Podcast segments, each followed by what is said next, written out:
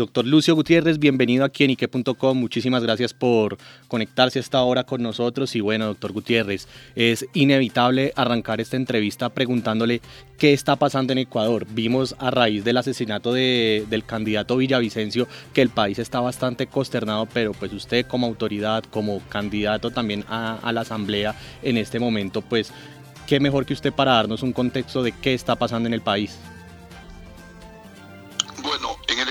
Estamos viviendo la resaca de un gobierno delincuencial liderado por Rafael Correa Delgado. Rafael Correa Delgado eh, tuvo una estrategia favorable para que los carteles de la droga y junto con ellos las bandas delincuenciales criminales vengan al Ecuador.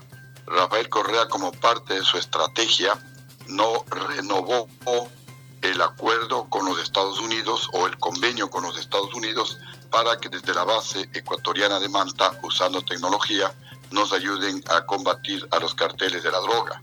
Mientras que por otro lado permitía que las FARC se asienten y tengan un destacamento semipermanente en el sector ecuatoriano de Angostura. Rafael Correa desmanteló los organismos de inteligencia militar y policial. Rafael Correa liberó a más de 2.000 presos que narcotraficaron hasta con 2 kilogramos de droga. Rafael Correa aprobó la tabla de consumo de drogas con la cual le convirtió al Ecuador no solamente en un país de paso de la droga, sino en un país productor de droga en un país consumidor de droga. Y entre otras evidencias, Rafael Correa compró radares chinos para proteger el espacio aéreo ecuatoriano inservibles que nunca funcionaron, hasta ahora no sirven y con eso se dejó el espacio aéreo ecuatoriano a merced de las narcoavionetas para que ingresen y salgan del Ecuador a entera voluntad y solamente nos enterábamos cuando una de esas narcoavionetas se caía, fracasaba en su vuelo y entonces pues la noticia de que una narcoavioneta cayó. En todo caso, esta situación, repito, es una herencia, es una resaca de ese nefasto gobierno, pero se le eligió al actual presidente Guillermo Lazo justamente para que solucione este problema, para que enfrente este problema, no para que vaya a pactar con Rafael Correa. Y entonces tenemos un gobierno ineficiente, un gobierno cobarde, un gobierno mequetrefe, un gobierno que ni siquiera puede controlar el orden en las cárceles del país, porque desde ahí comienzan las matanzas, desde ahí, desde las cárceles, se dictan órdenes para que delincan, para que siembren el terror eh, eh, pidiendo eh, vacunas o extorsionando a los pequeños comerciantes y a los ecuatorianos en general.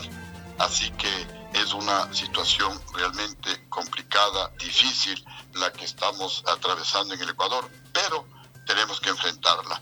Hoy más que nunca queremos ir a la Asamblea Nacional para hacer reformas radicales a las leyes ecuatorianas que permitan enfrentar con mano de hierro a la delincuencia, a la corrupción y también queremos ir a aportar con nuestra experiencia para, a través de leyes, generar empleo en el Ecuador, porque a través del empleo se puede reducir con mucha mayor eficacia la delincuencia en nuestro querido país.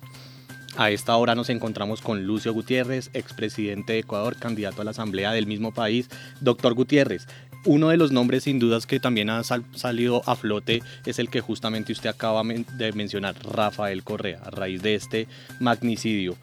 ¿Por qué sale tanto? Si bien usted habla de un tema de que es una herencia, ¿por qué es uno de los nombres más insistentes? También le están buscando trinos y mensajes en redes sociales del pasado. ¿Por qué cree que está saliendo tanto este nombre a flote justamente por parte de medios de comunicación y de la misma ciudadanía como tal? Base a las denuncias y a las pruebas que presentó Fernando Villavicencio, fue condenado Rafael Correa. Ah, y por eso Rafael Correa, en una actitud cobarde, no dio la cara y está de prófugo de la justicia ecuatoriana. Con las denuncias de Correa, el ex vicepresidente de Rafael Correa, el señor Jorge Glass, en base a las denuncias de Villavicencio, de Fernando Villavicencio, estuvo preso Jorge Glass. Y Jorge Glass, en complicidad con el actual presidente Guillermo Lazo, salió de la cárcel sin devolver un solo dólar de los 8 millones de dólares que debía devolver según la sentencia. Es con las denuncias de Fernando Villavicencio que, eh, si bien es cierto, la justicia ecuatoriana ha sido ineficiente, cómplice, porque la mayoría de jueces fueron puestos a dedo por Rafael Correa. Entonces no se investigan las denuncias que han presentado muchos ecuatorianos en la Fiscalía General del Estado. Sin embargo, en los Estados Unidos, varios de estos delincuentes que trabajaron en el gobierno de Rafael Correa han sido capturados en base a las denuncias presentadas por Guillermo, eh, por Fernando Villavicencio. Entonces estos funcionarios de Rafael Correa y Rafael Correa son los principales sospechosos de autores intelectuales, porque ellos fueron el blanco de las denuncias presentadas por Fernando Villavicencio y repito, pues varios de ellos estuvieron presos y otros prófugos de la justicia. Me refiero a funcionarios y al propio expresidente Rafael Correa. No creo que las bandas delincuenciales, porque los jefes de las bandas están presos, están en las cárceles, ellos no han sido afectados directamente por Fernando Villavicencio. Los que sí han sido directamente afectados por las denuncias de, de Fernando Villavicencio son el cartel comandado, liderado por Rafael Correa Delgado, hoy prófugo de la justicia justamente por las denuncias presentadas, denuncias irrefutables, denuncias con pruebas contundentes que no las pudieron eh, hacer a un lado los jueces y fiscales y por eso pues Rafael Correa está condenado a ocho años de cárcel por corrupto y se encuentra prófugo de la justicia ecuatoriana. Expresidente Gutiérrez, eh, en, este, en este proceso electoral en que entró, en esta carrera electoral más bien en la que entró Ecuador, eh, en los últimos meses, ¿usted tenía algún tipo de relación, cómo era su cercanía o relación, si la había, con el candidato Villavicencio? Bueno, estuvimos en conversaciones con el movimiento de Fernando Villavicencio para la posibilidad de un acuerdo político que no prosperó faltó eh, mayor acercamiento, pero en todo caso pues había una afinidad con la lucha que realizó Fernando Villavicencio. Nosotros igualmente hemos estado en esa línea denunciando permanentemente estos actos de corrupción de del gobierno de Rafael Correa, comenzando por el financiamiento que recibió financiamiento ilegal que Rafael Correa recibió por parte de las FARC y también por parte de Hugo Chávez, que están totalmente eh, sancionadas y, son pues eh, aportes ilegales que están totalmente y de manera eh, clarísima escritas como ilegales en la justicia y en las leyes ecuatorianas. Así que es un gobierno pues que desde el inicio ya comenzó con estas irregularidades violando la ley o el código de la democracia ecuatoriana que prohíbe justamente recibir financiamiento de gobiernos extranjeros y de organizaciones clandestinas como el caso de las FARC.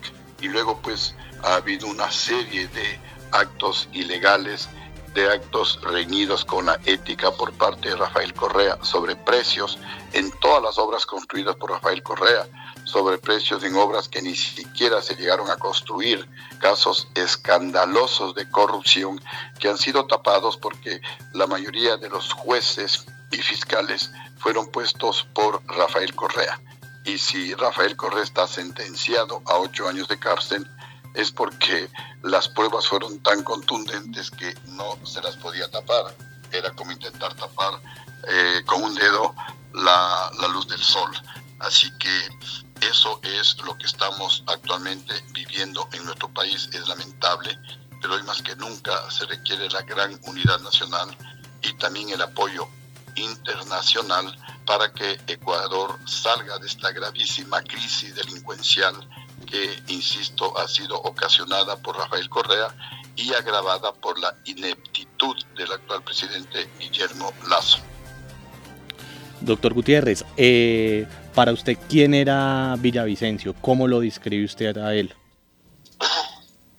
Como un luchador, como una persona valiente, como una persona que denunció actos de corrupción con pruebas y las que no fueron investigadas aquí en el Ecuador, finalmente pues fueron comprobadas en el exterior, especialmente en los Estados Unidos, y por eso varios de los funcionarios de Rafael Correa, comenzando por el propio Rafael Correa, continuando por el ex vicepresidente Rafael Correa y varios ministros de Rafael Correa, unos estuvieron presos y otros estuvieron prófugos y continúan prófugos de la justicia ecuatoriana, con lo cual se demuestra que fue una lucha tenaz, valiente, una lucha pues que lamentablemente la pagó con el altísimo costo de su propia vida. Candidato, las elecciones están a la vuelta de la esquina. ¿Hay garantías para desarrollar este proceso electoral? Bueno, acá se tiene muchas dudas sobre la transparencia del Consejo Nacional Electoral.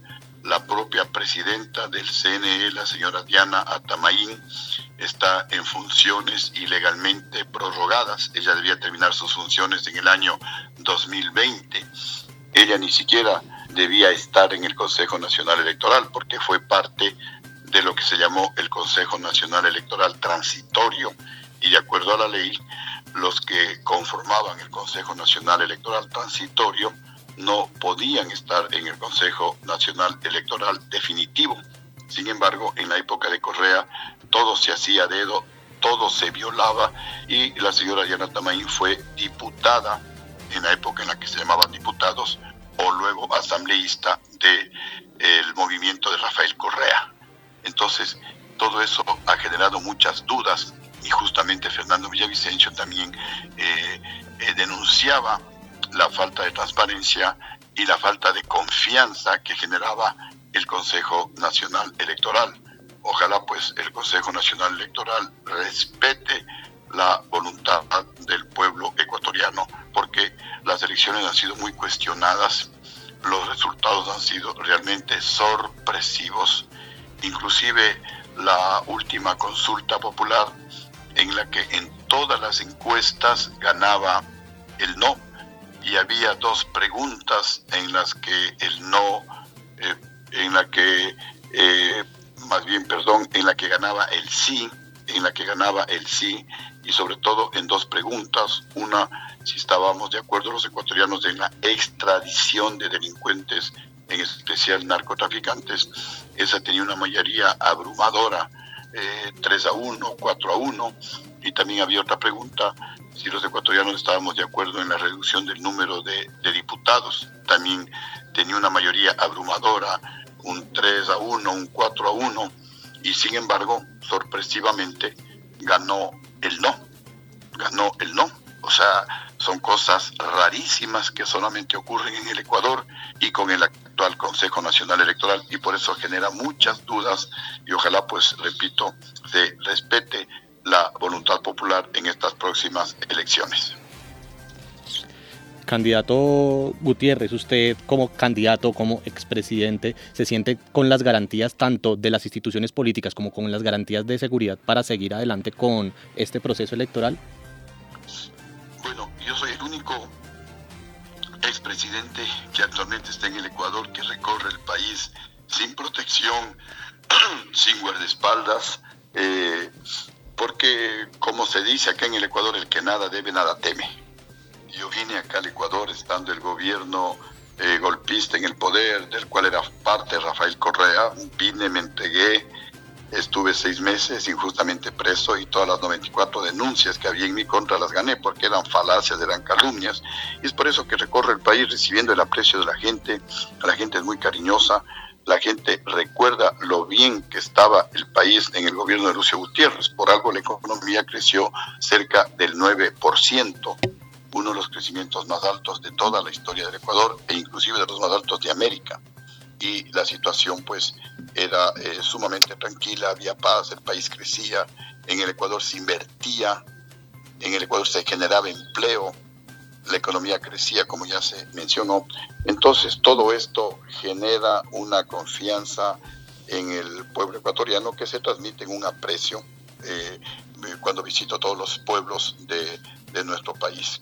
Eh, más bien nosotros nos sentimos eh, totalmente respaldados por el pueblo ecuatoriano, pero sí tenemos algún temor de lo que podría ocurrir en el Consejo Nacional Electoral, que no genera eh, realmente confianza en nuestro país. Y justamente queremos presentar reformas de llegar a la Asamblea Nacional para que haya mayor transparencia en el proceso electoral, porque lo que más necesitan nuestros pueblos es que se respete su voluntad de cambio, es que se respete su voluntad de lucha, es que se respete el derecho que tienen nuestros pueblos a vivir en paz, a vivir con transparencia, en que eh, una situación en que los ladrones, los políticos corruptos sean sancionados de manera ejemplar para que se siente un precedente de tal manera que los otros entiendan que el poder, que la política es para servir al pueblo y no para enriquecerse. Ojalá pues podamos eh, llegar a la Asamblea Nacional y todas las ideas que tenemos y toda la experiencia y todo nuestro patriotismo y toda nuestra honradez se pueda poner al servicio de nuestro querido país. Doctor Gutiérrez, ya para ir cerrando, es inevitable hacerles esta pregunta. ¿Qué se dice sobre Colombia en este momento que está viviendo Ecuador y más justamente ayer que recibimos la noticia que seis de los capturados sospechosos del crimen de, del doctor Villavicencio eh, son de esta nacionalidad? ¿Qué se dice sobre el país en este momento, más también cuando se habla de una lucha de carteles y una presencia de carteles colombianos, carteles mexicanos? ¿Qué se dice en concreto sobre Colombia en este momento en Ecuador? Bueno, eh, más que tener algún recelo sobre el pueblo colombiano, al cual se le quiere mucho, se le aprecia eh, mucho en nuestro país, tenemos una preocupación por el futuro de Colombia. Sé que sabemos pues que está un presidente que tiene la ideología del socialismo chavista del siglo XXI. Esa ideología destruyó de una manera terrible a una república que era de las más ricas del mundo, me refiero a Venezuela. Entonces, esa preocupación tenemos acá en el Ecuador y justamente por eso estamos en esta lucha para evitar que en el Ecuador nuevamente llegue al poder un gobierno de esa misma ideología del socialismo chavista del siglo XXI, que no solamente generan violencia, que no solamente pues se transan, hacen pactos con los carteles de la droga, con los eh, carteles de la delincuencia internacional, sino que destruyen económicamente a nuestros pueblos. Ahí está el ejemplo de Venezuela. 6, 7 millones de venezolanos han emigrado a nuestros países y si bien es cierto que los acogemos con mucho cariño, pero sí nos generan graves problemas sociales y también de inseguridad ciudadana, porque no solamente hemos eh, tenido colombianos que han estado inmersos en estos actos delincuenciales, en estos asesinatos, sino también muchísimos venezolanos. Así que eh, la preocupación más bien va por ahí, por el modelo, por el gobierno, por, eh, que podría pues, hacer fracasar a un país tan querido como Colombia, que ojalá eso no ocurra, ojalá pues eh, recapacite el presidente de Colombia y, y, y compruebe que este modelo del socialismo chavista del siglo XXI lo único que puede hacer es destruir a la hermana República de Colombia. Eh, y justamente, ¿qué opinión le merece el gobierno de Gustavo Petro hasta el momento? Sabemos que estas semanas también han sido álgidas en Colombia por el tema de las investigaciones ah, por enriquecimiento ilícito a su hijo Nicolás. ¿Qué opinión le merece desde la distancia la gestión hasta el momento de Gustavo Petro? Bueno, también por ahí se debería investigar en cuanto al asesinato de Fernando Villavicencio, porque Fernando Villavicencio también estaba por presentar vinculaciones del hijo del actual presidente de Colombia, Gustavo Petro, con una candidata del correísmo, una candidata a la Asamblea del Correísmo aquí en Ecuador. eh, también pues no se puede soslayar esas evidencias que también deberían entrar en la investigación. Y repito, pues ojalá el presidente Gustavo Petro se dé cuenta y entienda que el camino del socialismo chavista del siglo XXI está totalmente equivocado. Yo recuerdo cuando me reunía con, con Hugo Chávez, le decía, Hugo, este camino es totalmente equivocado. Este modelo cubano ha fracasado en todos los países del mundo en donde se lo implantado, comenzando por Alemania, luego de la Segunda Guerra Mundial. Si fracasó en Alemania, pues obviamente va a fracasar en todo el mundo y eh, una muestra clarísima era lo que ocurría en Cuba. Entonces, pues hay evidencias clarísimas de que ese modelo es totalmente nefasto para las economías, para nuestra sociedad y ojalá pues se pueda eh, rectificar y ojalá eh, Colombia recupere la paz, la tranquilidad y los ecuatorianos también pues ojalá podamos transitar por ese camino de la tranquilidad, de la paz, del crecimiento de la economía, de la transparencia por parte de nuestros gobiernos. Doctor Gutiérrez, y ya para despedirnos, ¿qué le depara a usted y al Ecuador en esta carrera contra reloj que hay en, para las elecciones? ¿Qué les depara en este, en este poquito más de semana y media que queda para las elecciones? Bueno, acá lo que esperamos es que no gane en una sola vuelta como pretenden los correístas. Pienso que no les alcanza para ganar en una sola vuelta. Ellos no tienen más allá de un 20-25% y ni con fraude van a poder ganar en una sola vuelta. Y entonces al candidato que pase con el correísmo a la segunda vuelta electoral, ese recibirá el apoyo de todos los ecuatorianos y posiblemente pues él va a ser el, el próximo presidente de nuestro país. Y ojalá ese presidente pues se ponga a trabajar desde el primer día para enderezar el rumbo torcido por el cual está caminando nuestro país ya hemos sufrido bastante. Hay una escalada de violencia que nunca antes se ha visto en la historia del Ecuador. Algunos comparan con la época más triste, más oscura de violencia que sufrió la hermana República de Colombia. Y, bueno, pues el asesinato de Fernando Villavicencio lo están comparando con el asesinato del candidato en su momento, eh, Galán, que también eh, enlutó a Colombia ocasionó una gran pérdida para el pueblo colombiano y acá también porque Fernando Villavicencio era uno de los serios aspirantes a pasar a la segunda vuelta electoral y ser el próximo presidente del Ecuador. Entonces, por todo eso pienso que fue eliminado y ojalá se logre eh, detectar a los, a los actores y autores intelectuales de este de este cobarde asesinato. Doctor Lucio Gutiérrez, muchísimas gracias por aceptar la invitación de quienique.com. Acá desde Colombia le estaremos haciendo seguimiento a todo el proceso electoral que hay eh, en el vecino país, en Ecuador, y estaremos muy atentos en aras también de que, pues, esperando que se desarrolle un proceso electoral transparente, limpio y con todas las garantías para todos los candidatos. Un saludo. Muchísimas gracias, un abrazo al pueblo hermano de Colombia y ojalá pues las cosas mejoren en nuestros dos países hermanos. Muy buenos días, que Dios bendiga a Colombia y el Ecuador.